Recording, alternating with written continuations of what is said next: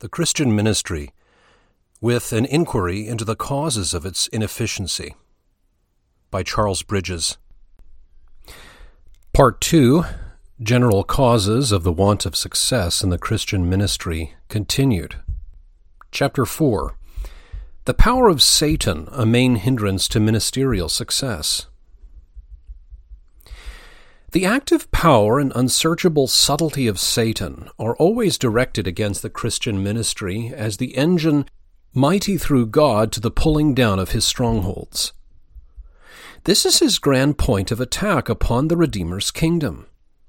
Indeed, we could scarcely expect that the devouring lion would quietly submit to have his prey wrested from his teeth, or that the strong man armed would resign his spoils without a severe conflict. The nature and extent of his unceasing opposition are less difficult to conceive than accurately to define. It meets us, however, in every sphere.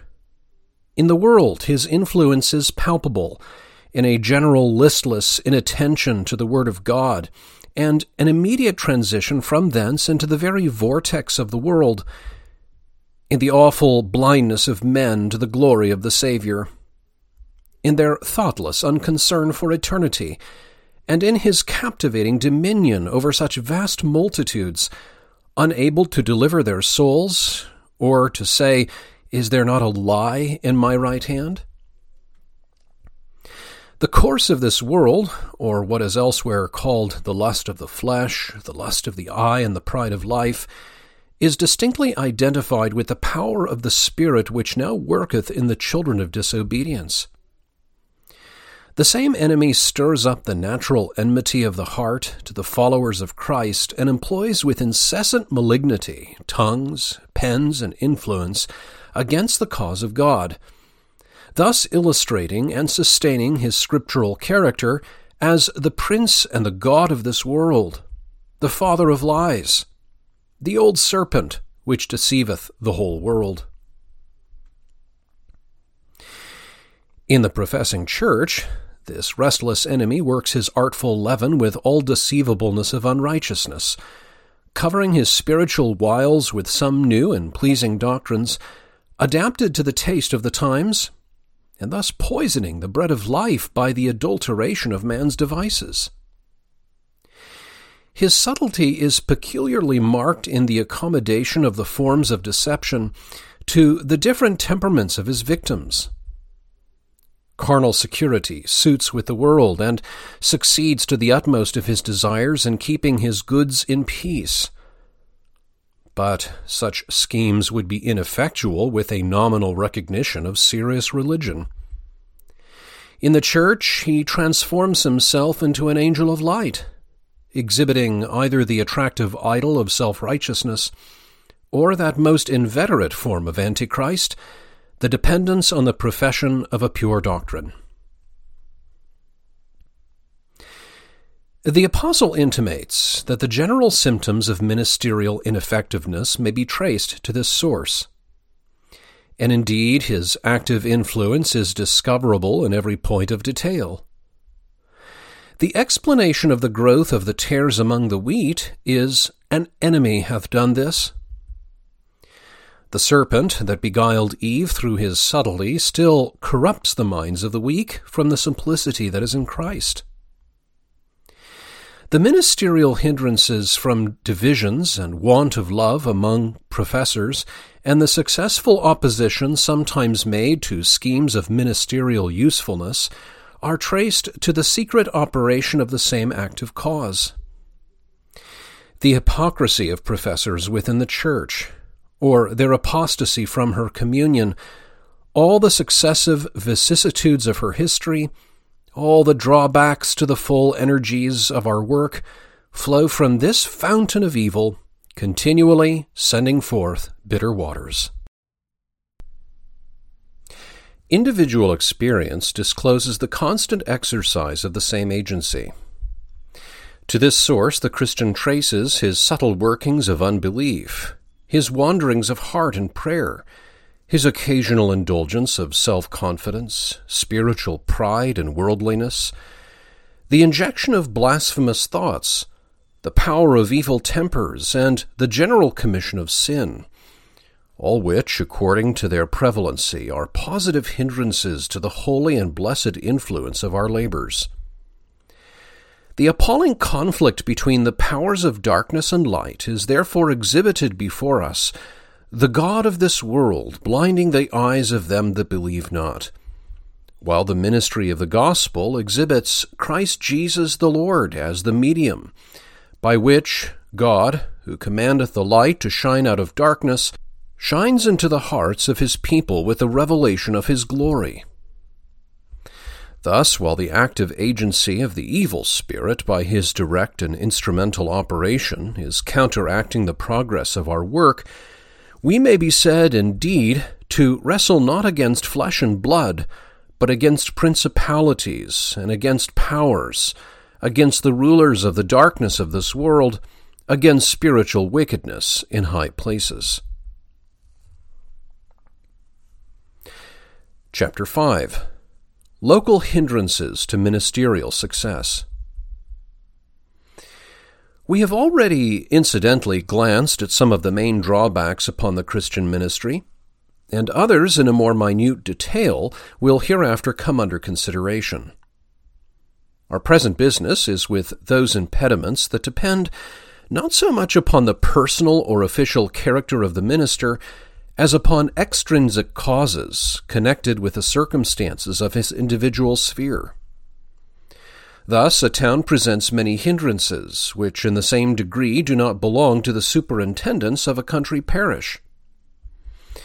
The moral impossibility of penetrating the dense mass of the population and of insulating the several component parts originates a want of that personal application of the word to individual consciences which is so powerfully effective for the great purpose of the pulpit. The course also of public instruction is necessarily of a more general complexion. The character and exercises of the minister's own mind may indeed give an individual mold to his system but his want of particular acquaintance with his people must proportionably preclude the adaptation of his ministry to the specialties of their respective cases. Local habits and circumstances also tend materially to counteract the direct power of our work. Large congregated bodies, as in manufacturing districts, are usually most corrupting pests, hand joining in hand and every man helping his neighbor in the way of sin, and saying to his brother, Be of good courage. Then again, uh, the state of trade in the parish, the population unemployed, or uncivilized, or distressed, these are matters that often affect our results. There are also local hindrances connected with the constitution of the ministry. A co partnership in the sacred work often excites most painfully the Corinthian heresy of a party spirit among the people. Mutual jealousies are fomented, which it is well if they do not reach the bosom of the laborers themselves. Men are puffed up for one against another. They learn to glory in men, and with the highest advantages of a spiritual administration, their pastors are constrained still to speak unto them, not as unto spiritual, but as unto carnal, even as unto babes in Christ, walking as men. The rise and progress of various heresies may also be strengthened by local combinations not immediately under our control. The want of insight into the several departments of the flock in an extensive sphere gives occasion for the watchful enemy to cast in his leaven, which, with a deadly influence, threatens to leaven the whole lump. The ministrations of some of the most eminent servants of God have suffered severely from this source, though it was probably as needful a trial of faith, patience, and humility in the midst of their successful energy as was the thorn in the flesh to the great apostle to save him from the impending danger of being exalted above measure. Other hindrances also of this local character belong more immediately to the ministry of the establishment, and often act unfavorably even upon faithful and laborious exertions. The ground may have been preoccupied by one or more of the organized systems of dissent, recognizing the grand principles of the gospel, but under a form in many particulars opposed to the framework of our own system. This, under the most favorable circumstances, must be regarded as an evil, inasmuch as the want of Christian unity diminishes proportionably from the native power of the gospel. Even if the respective ministers are men of forbearance and brotherly love, and in the true spirit of their commission lay far more stress upon their points of agreement than upon their points of difference, it is not likely that the same spirit should universally spread through their congregations. And the defect of this mutual forbearance, often called forth by comparative trifles, reminds us, in its baneful consequences, how great a matter a little fire kindleth. The fruitful laborer may also find many hindrances rooted in the soil before it passed under his hands for cultivation. The rank and luxuriant weed of profession may have choked the growth of much that might otherwise have sprung up with a prospect of bearing fruit unto perfection. He may suffer also from the effects of prejudice superadded to the natural enmity to the gospel, arising from the inexperience, imprudence, or inconsistency of his predecessor. Lay influence also often hangs a weight upon the effectiveness of the work. Particular individuals in the parish, in the lowest or even the highest ranks, are a frequent bar to usefulness. The contempt also of the Sabbath, the predominant character of pleasure, dissipation, and the general inattention or opposition to religion in the heads of the parish, too often present a hostile front to our course of effort and instruction and where the influence of the higher classes is of a less decided character, or even where it is exercised on the side of the church, yet it is rarely unattended with material drawbacks. The respect for religion and for the ordinances of God does not always regulate the arrangements of the house, the general style of appearance, or the deportment of the lower numbers of the household. It may also be not wholly divested of a love of power, a reluctance to be controlled by spiritual restraints, or to depart from the indulgent course of neutrality when a more full sway of influence on the side of the gospel might incur inconvenience or reproach.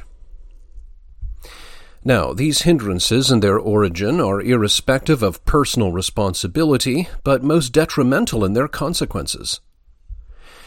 It would be obviously impossible to prescribe any specific course of procedure applicable to every form of resistance.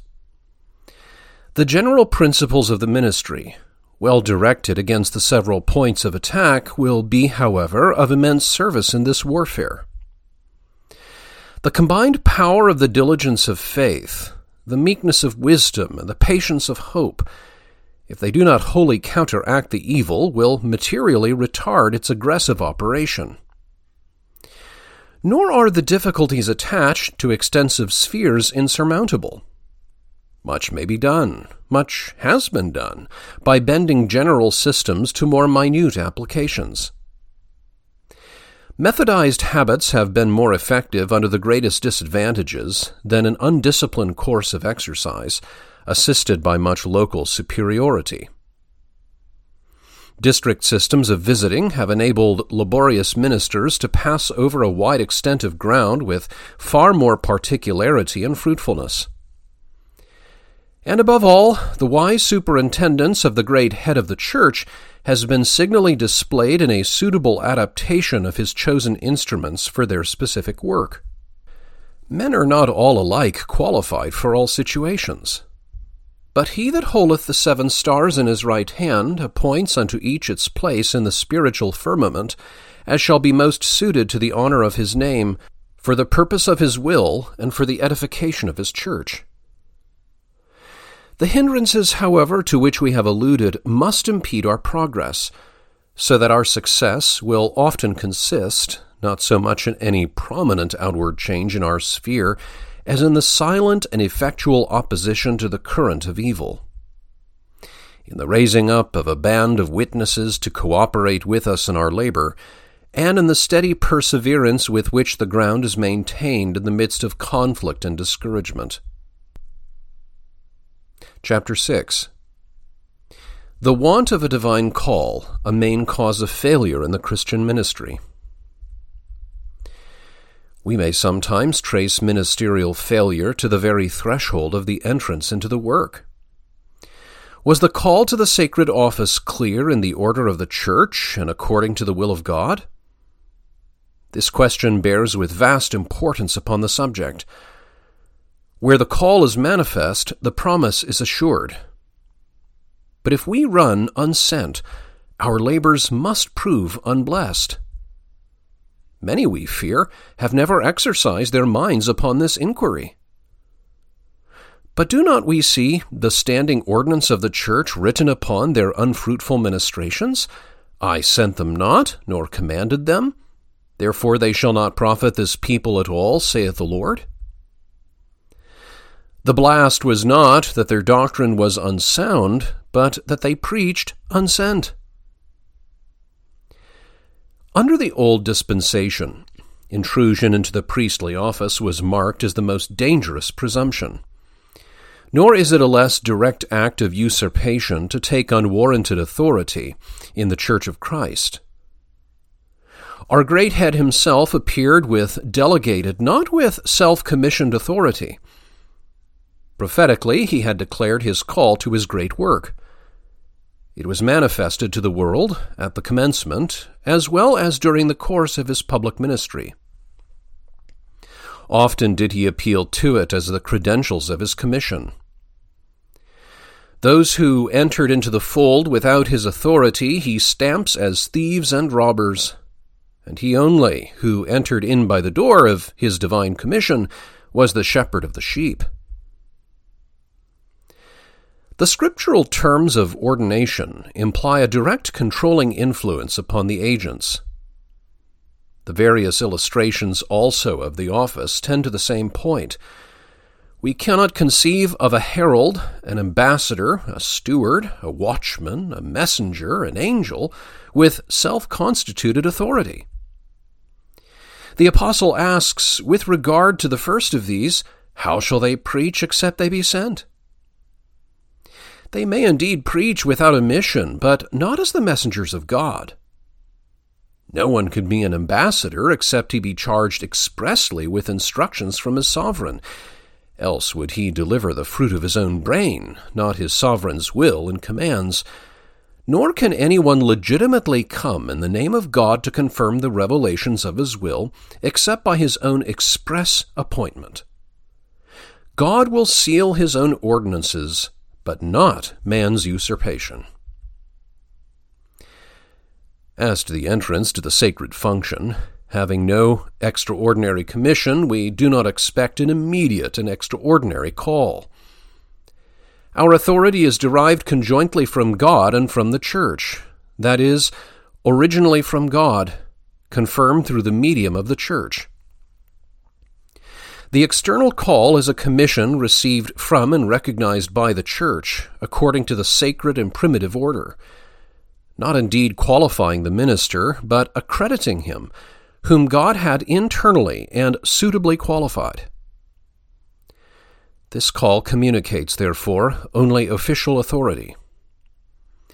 The internal call is the voice and power of the Holy Ghost, directing the will and the judgment and conveying personal qualifications. Both calls, however, though essentially distinct in their character and source, are indispensable for the exercise of our commission.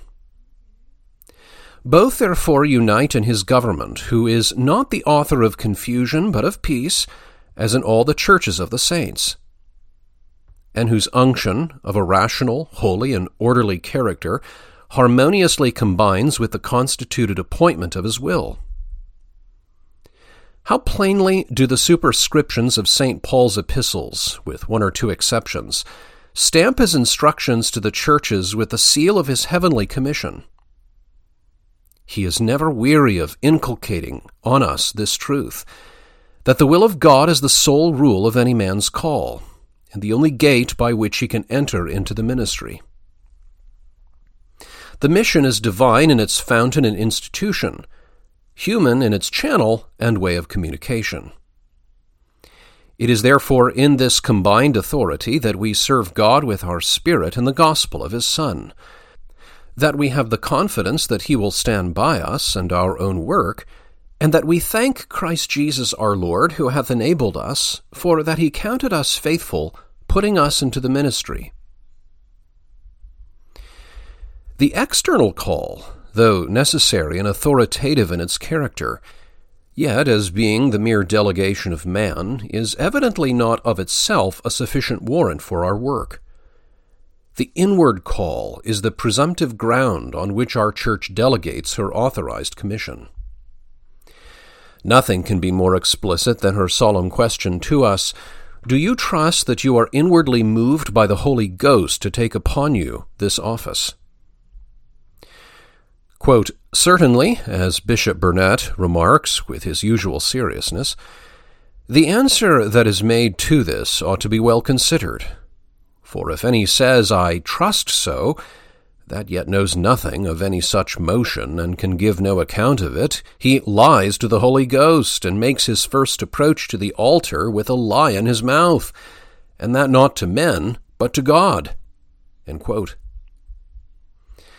Now, if there be any meaning in terms as illustrative of things, an inward movement by the Holy Ghost must imply his influence upon the heart not indeed manifested by any enthusiastic impulse, but enlightening the heart under a deep impression of the worth of souls, constraining the soul by the love of Christ to spend and be spent for Him, and directing the conscience to a sober, searching self inquiry, to a daily study of the Word to fervent prayer and reference to this great matter, and to a careful observation of the providential indications of our Master's will.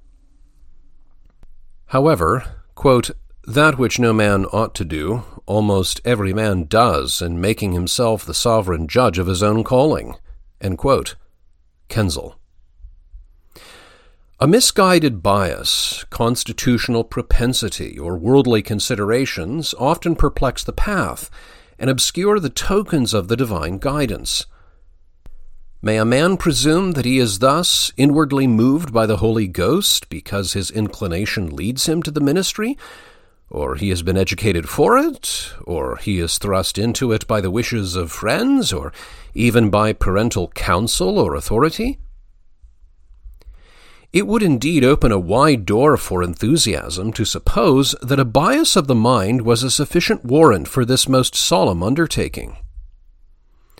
Motives and feelings, individual character and capacities are so often viewed through the medium of self complacency that we are forcibly reminded of the sacred aphorism He that trusteth to his own heart is a fool. What would survive the fervor of the bias beside the melancholy exhibition of an unfurnished mind, or such a low standard of ministerial obligation as would bring the office into utter contempt? Nor must we admit parental interference in the choice of a work that wholly depends upon what Burnet calls a divine vocation. Quote, the national church, as has been truly and feelingly stated by one who had a deep personal interest in the subject, groans and bleeds from the crown of its head to the sole of its feet from the daily intrusion of unworthy men into the ministry, quote, from this source. Legh Richmond. The will of man must be in subserviency, not in forwardness, on a point so deeply connected with the interests of the Church, and where the will of God should govern the sole and ultimate decision. Quote, Happy that person who can say with the Apostle that it is through the will of God, and not through his own or that of his parents, that he is in the sacred ministry. Quesnel.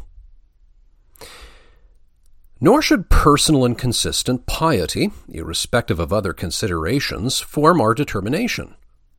Quote, no man, indeed, as Bishop Burnet remarks, ought to think of this profession unless he feels within himself a love to religion, with a zeal for it, and an internal true piety, which is chiefly kept up by secret prayer and reading the Scriptures.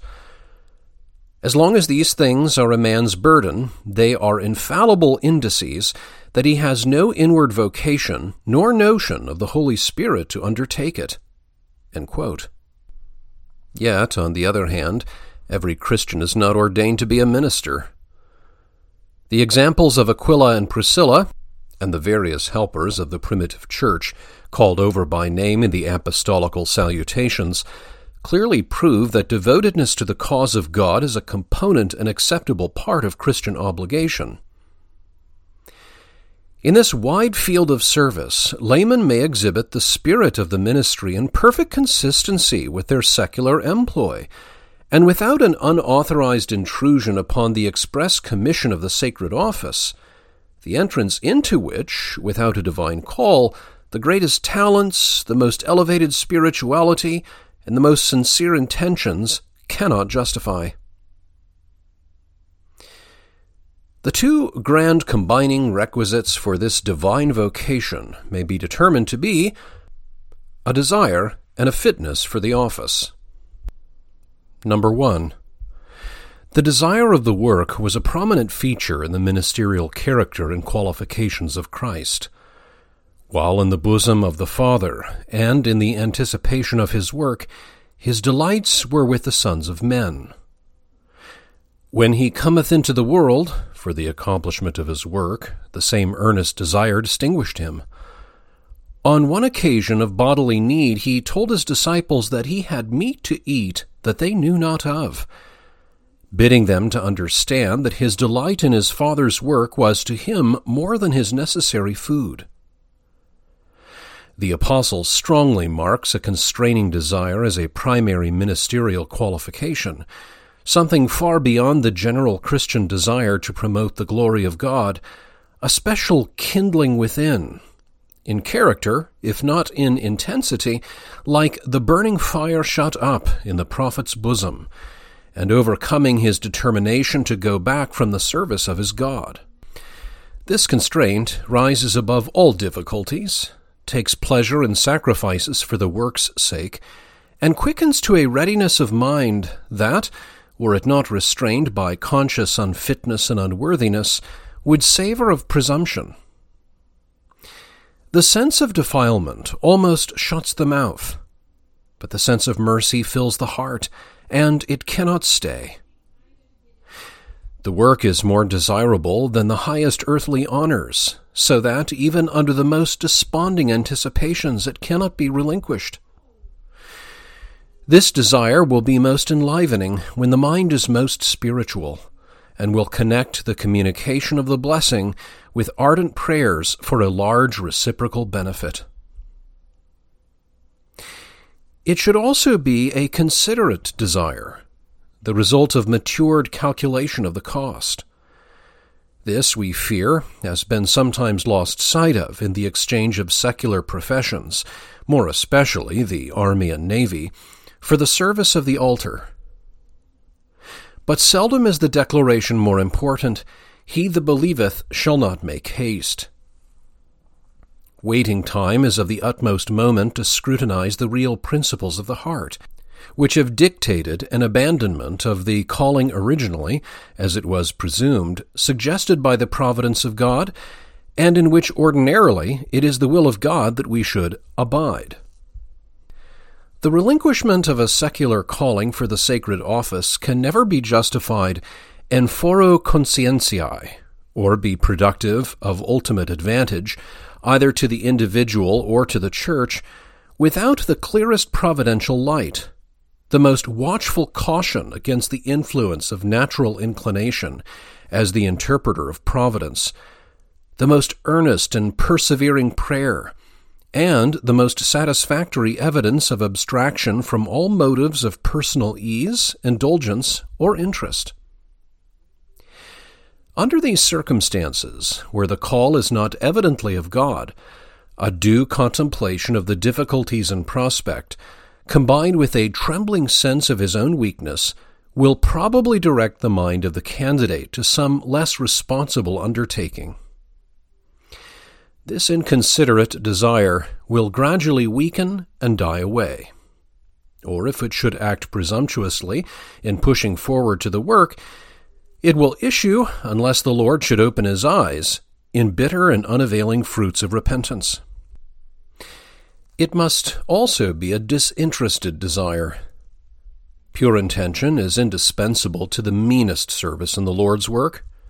Much more important, therefore, is it that our choice of the service of His sanctuary should be uninfluenced by the love of literature or the opportunities of indulgent recreation, that we should guard against desires of professional elevation, that we should be divested of the selfish motives of esteem, respectability, or worldly comfort, that we should seek not great things for ourselves, that we should aim at nothing but souls, rather willing to win one to Christ than a world to ourselves, and that we should exhibit a devoted consecration of all our talents to the service of God.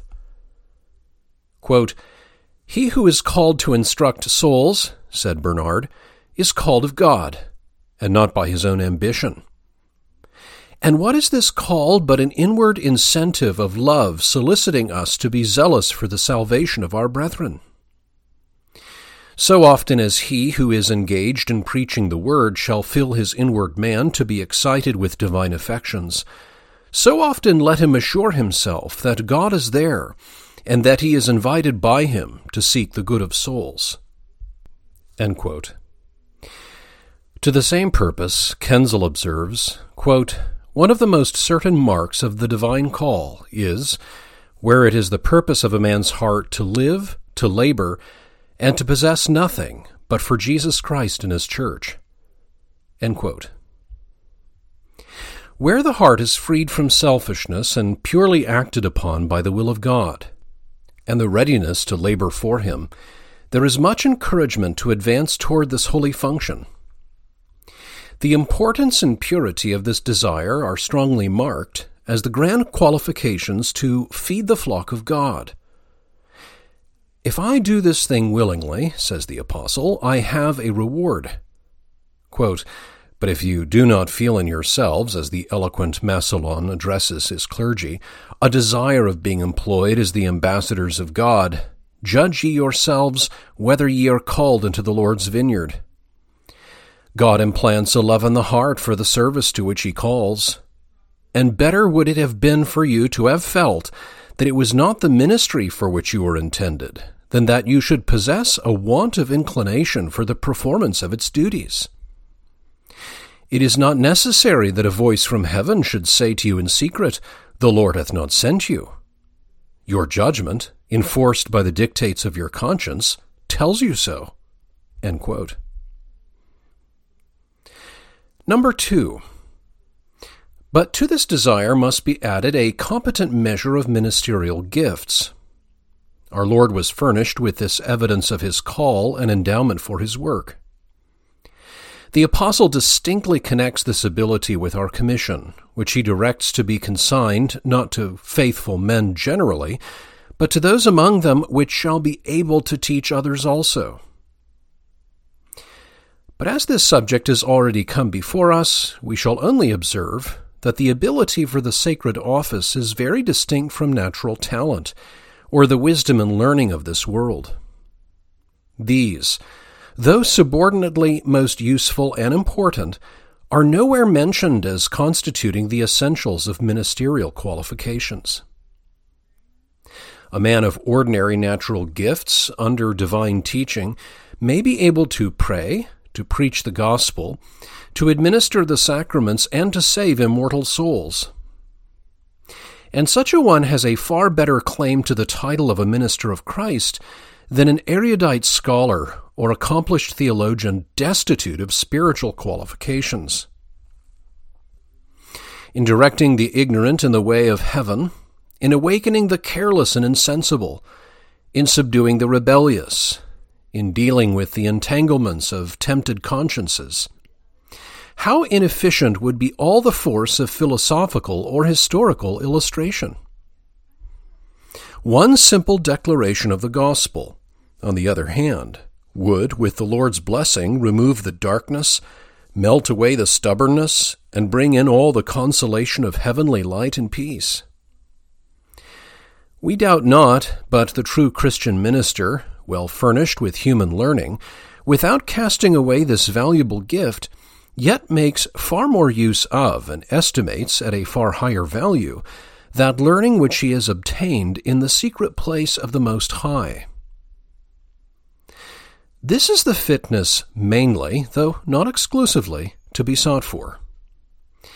Let the novitiate be found in the daily habit of prayer, in the conscientious improvement of his natural gifts, in a diligent increase of his intellectual as well as spiritual stores, and he will find the promise made good Whosoever hath, to him shall be given, and he shall have more abundantly.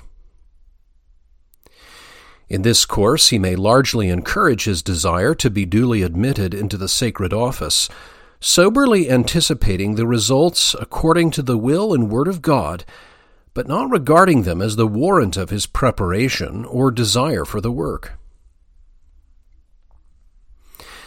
So important, however, is the combination of desire and capacity that neither, separated from the other, can be deemed sufficient.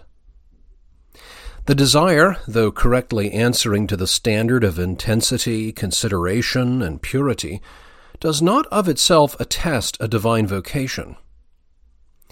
We cannot suppose the Lord to send unqualified laborers, however willing, into his vineyard. And none but he can qualify them. The servant of God, therefore, may be called to yield his most ardent wishes in the conscious ability to set forth the truth in an intelligent and effective form. Yet may he, in this self renouncing sacrifice, console himself with the most gracious acceptance of his desires, though his services be not required. Nor will the richest furniture of ministerial gifts, without a special desire and interest in the work, though it may qualify the Christian for important usefulness as a helper of the Church, evidence a movement by the Holy Ghost for this high and important service. But when the Lord constrains the heart of his servant with a desire, and furnishes him with competent ability, when in the clear apprehension of the labor, pain, and difficulty of the work, he can yet say, None of these things move me, then may he seek to be set apart by the instrumentality of man, having the witness within him that he has been called by God. And such a call will be duly authorized by the presbyters of the Church, and will doubtless be yet more clearly attested by the divine blessing upon his work. The providence of God, as we have before hinted, will probably afford more or less confirmation of this call. For this is the wheel within a wheel, moving in harmonious conjunction, but in direct subserviency to his purposes respecting his church. If therefore these arrangements direct the choice of a secular calling, much more may we expect him thus to guide the inward call to his own work, a matter so deeply connected with the interests of his kingdom. The providential disposing, therefore, of a person's circumstances, thoughts, inclinations, and studies to this main end, the disappointment of his plans for a future course in life, the unexpected and repeated closing up of worldly avenues, unlooked for openings in the church, in the way of usefulness, not of preferment, some particular crisis in the individual sphere, some change or influence of family circumstances. One or more of these may prove the word behind him saying, This is the way, walk ye in it. Direction, however, will probably be given rather in opposition to indulgence of a constitutional propensity, damping a sanguine temperament and rousing an indolent habit. Wise and tender discipline will form the pliable spirit ready to discern and follow our Father's will. The Lord usually trains his servants to waiting and to much conflict in their way to his immediate service. but in humble, patient confidence their path will be as the shining light. The judgment of Christian friends, and specially of experienced ministers, might be useful in assuring the mind whether or not the desire for the work be the impulse of feeling rather than of principle, and the capacity be self deceiving presumption. The late pious and learned Dr. Leland took this satisfactory view of his own case. Quote, God has been graciously pleased, said he, to give me some talents which seem capable of being improved to the edification of the church. He hath disposed and inclined my heart to a willingness to take upon me the sacred ministry, and that not from worldly, carnal ends and views, but from a sincere intention and desire of employing the talents He has given me in promoting the salvation of souls, and serving the interests of truth, piety, and righteousness in the world.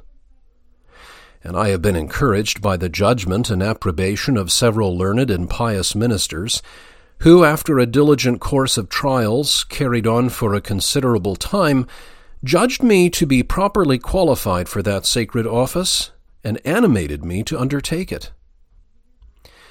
Upon seriously weighing all these things, I cannot but think I have a clear call to the work of the ministry.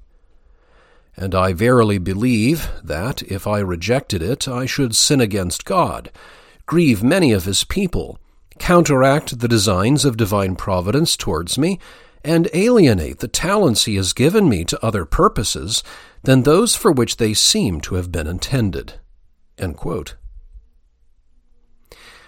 The importance of this discussion will be generally allowed.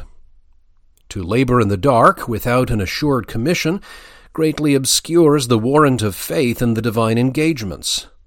And the minister, unable to avail himself of heavenly support, feels his hands hang down and his knees feeble in his work. On the other hand, the confidence that he is acting in obedience to the call of God, that he is in his work and in his way, nerves him in the midst of all difficulty and under a sense of his responsible obligations with almighty strength. Yet under no circumstances is there a warranted ground for distress in a simple consecration to the service of God. Let the minister in seasons of anxiety, cast himself upon the mercy of God, and doubt not of acceptance. But in closing our consideration of this subject, we cannot forget that the inward call has not always accompanied the public investment with ministerial authority. With many of us, it is a painful recollection that we entered into the sacred office with hearts unenlightened with Christian doctrine and unimpressed with ministerial obligations. Yet let the remembrance of this sin be humiliation, not in despondency. Let us be afflicted indeed for our unhallowed approach to the sacred altar, yet not swallowed up with overmuch sorrow. There is with our gracious God mercy for this as well as for any other sin, and we shall not apply to him for it in vain. Doubtless we should bear this sin in special remembrance to the end of our days, both as an occasion of magnifying the grace of God and as an incentive to redoubled exertions throughout our future course. In order to generate in our hearts this deepened contrition, it will be well to bring frequently before our minds, and especially at the annual return of the season of our ordination, the vows which we then took upon us, and, in a new perception of their responsibility, to consecrate ourselves to God afresh, with a full determination of heart through grace to fulfill them. Thus, receiving, as it were, a second commission, with shame and self reproach, and yet with thankfulness, we shall be given to it. We shall have an evidence in our own souls that, though at the time of ordination we were not moved by the Holy Ghost, we are so now. And if our conscience bear witness to us that we are now cordially renouncing whatever is inconsistent with our high and heavenly calling, we need not doubt of God's merciful acceptance in all our labors of love and, in confirmation of His own word, of a blessing to be conferred also on our own souls according to our labor. This audio recording was read by Michael Ives. I hope you found it enlightening and edifying. Visit westportexperiment.com for more audio resources and where I write about parish missions, the care of souls, and all things reformed.